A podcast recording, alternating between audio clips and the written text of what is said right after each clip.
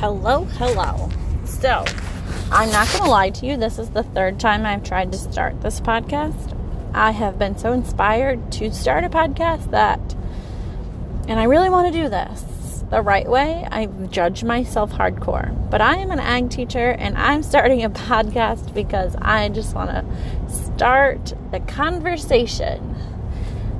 So, my name is Renee Johnson. I am a fourth year teacher of ag in central New York. It is a 25 degree snowy, cold, and windy and blowy day here. And I am driving home from a committee meeting for our NYAAE June conference. So I'm on the professional development committee. And I'm super excited to be on it because you really get to create a sense of community. And that's why I wanted to start a podcast. So I actually downloaded this app and filmed my intro like weeks ago. But I finally have time without a four year old in my vehicle to actually record my first episode. So, uh, a little bit about me I was born and raised on a dairy farm I had lots of jobs in between. I was your ultimate FFA nerd in high school. I actually quit high school sports because I knew that FFA would have a greater impact on me for my future than my sports would. So I have come from an ag program. I was a chapter officer, all of those things. And then I went to college. I have a bachelor's degree in agricultural business management from SUNY Cobleskill, which is an awesome ag and tech college located in upstate New York.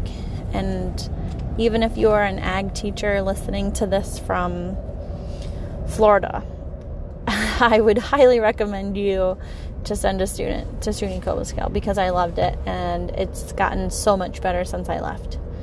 So I tell everybody to go to SUNY Cobleskill. Uh, so I worked in the industry for a while in, in insurance actually, which man, that is a tough industry. So I did residential, commercial, and agricultural insurance inspections. So essentially I would go out to a farm or a business and I would assess their risk and determine, you know, okay, you have X, Y, and Z going on as your insurance company. Let's try to do this instead. Or, hey, you should fix this because it's a hazard. Uh, so I did that for a couple of years and I, and I enjoyed it. But um, I was in a weird time when I got my when I got to college. So my end of my high school career and to my college, there was economic downturn in our state and in our schools.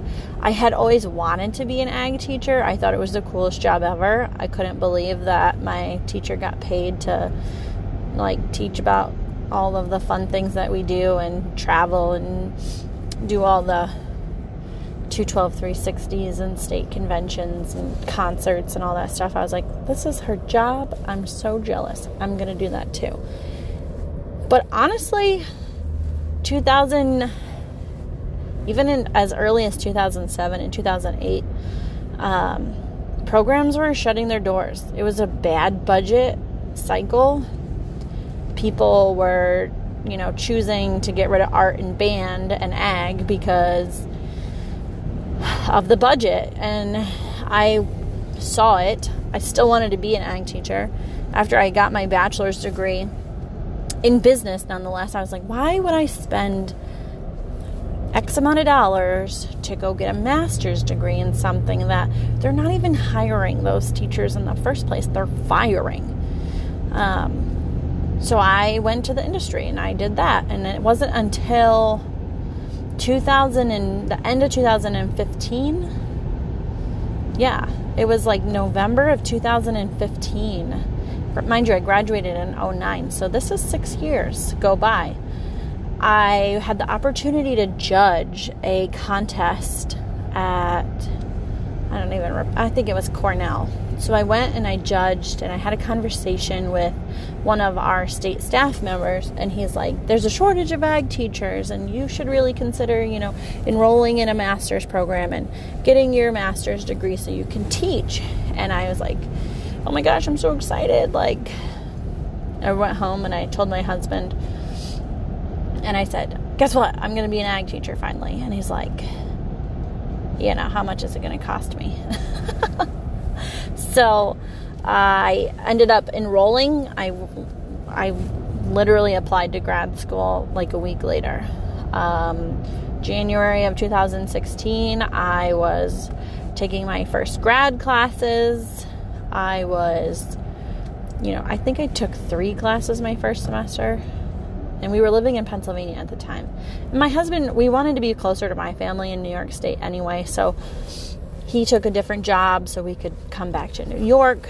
And this is my plea please don't ever change your residency if you know you're coming back to your original state. Oh my gosh, I'm still paying my out of state tuition. but Anyway, so I enrolled in January and then I actually got hired that summer of 2016 and I started my first teaching job in September of 2016. So I went from working in the industry to going judging something. So you have no idea who you're inviting to judge your LDE and CDE contests. You could have future ag teachers among you or amongst you so that was me. I judged and now I'm an ag teacher. But I always that was always my end goal was I wanted to do it. And here I am 4 years later. And what I've learned in the 4 years is you know, in the creed it says the joys and discomforts of agriculture. Well, there's joys and discomforts of being an agriculture teacher. We don't talk about them as openly as we could should, would.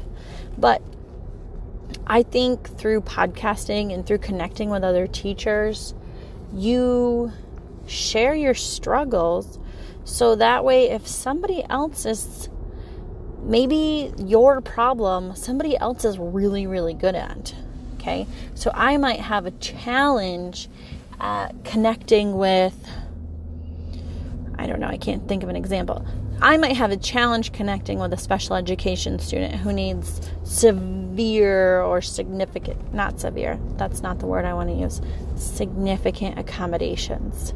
Okay, so take it down to a, an elementary level where you're taking a college level class, but you have to accommodate it to a special needs student.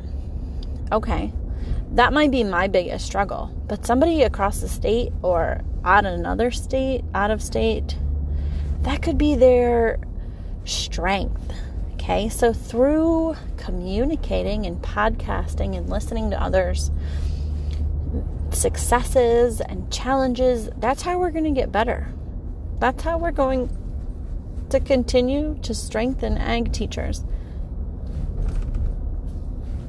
We can't we can't get better if we don't know who's doing something like better. If you stop learning, if you stop trying to make yourself better at being a teacher, a parent, a wife, a sister, mother, brother, etc., then then you're like giving up. So I just love going to professional development. I love learning different things from different people. And if we stop doing that, we're all gonna, nobody's gonna learn and go further. So this is just me. That sounded like a rant, but this is just me and doing my piece. So through this podcast, we're gonna come together. We're gonna talk about all the things, whether it be classroom, technology, FFA, SAE, you know, building a better program, writing grants, you know, you might be a master grant writer. Maybe we should be best friends because I need grants. You see how this connections and networking amongst each other. It'll all be full circle. So, that is me, my background. I teach. People ask me all the time, what do I teach? I can't even remember what I teach in a given day, but I teach animal science, leadership, intro classes. I teach horticulture and floriculture and ag business and everything in between. So that's me. That's how I got to become an ag teacher. This is me thriving. It's February vacation here, so I'm thriving this week, but next week I might be buried in piles of paperwork. Um, not thriving. So we will at least try to connect once a week. Once a week, we will try to. I will come on to make a podcast episode and try to connect with you. And I hope that you connect back. I am on Instagram at Ag101 by Renee.